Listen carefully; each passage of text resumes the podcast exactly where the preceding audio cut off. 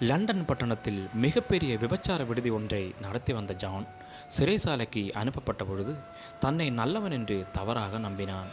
அங்கு சிறைசாலையில் நடைபெற்று வந்த வேதாகம வகுப்பில் தரப்படும் கேக் மற்றும் காஃபிக்காக அங்கு சென்றான்.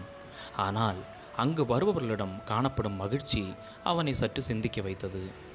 முதல் பாடல் வேளையில் அவன் அழ ஆரம்பித்தான்.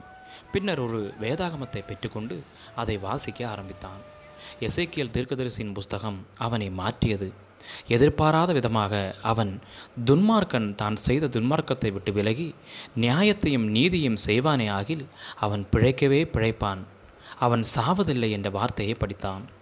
தேவனுடைய வார்த்தைகள் அவனுக்குள் ஜீவன் பெற்றது. அவன் உணர்வடைந்தான். நான் நல்லவன் அல்ல.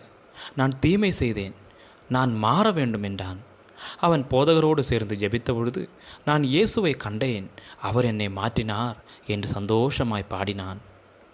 தேவனுடைய ஜனங்கள் சிறைபிடிக்கப்பட்டிருந்த பொழுது எசைக்கியல் தீர்க்கதரிசி இந்த வார்த்தைகளை பேசினார். அவர்கள் தேவனை விட்டு பின்வாங்கி போயிருந்தாலும் அவர்கள் தங்கள் பொல்லாத கிரியைகளை விட்டு மனம் திரும்பி புது இருதயத்தையும் புது ஆவியையும் உண்டு பண்ணி கொள்ள வேண்டும் என்று விரும்புகின்றார். மனம் திரும்புங்கள் அப்பொழுது பிழைப்பீர்கள் என்ற வார்த்தைகள் ஜானுக்கு மிகவும் உதவியது. பாவிகளை மனந்திரும்புகள் என்று அழைத்த இயேசுவை பின்பற்றினான். நம்முடைய ஆவியில் உணர்த்தப்படுகின்ற பாவங்களை குறித்து மனம் வருந்த வேண்டும். நாமும் மன்னிப்பை பெற்று விடுதலையோடு வாழ கற்றுக்கொள்வோம்.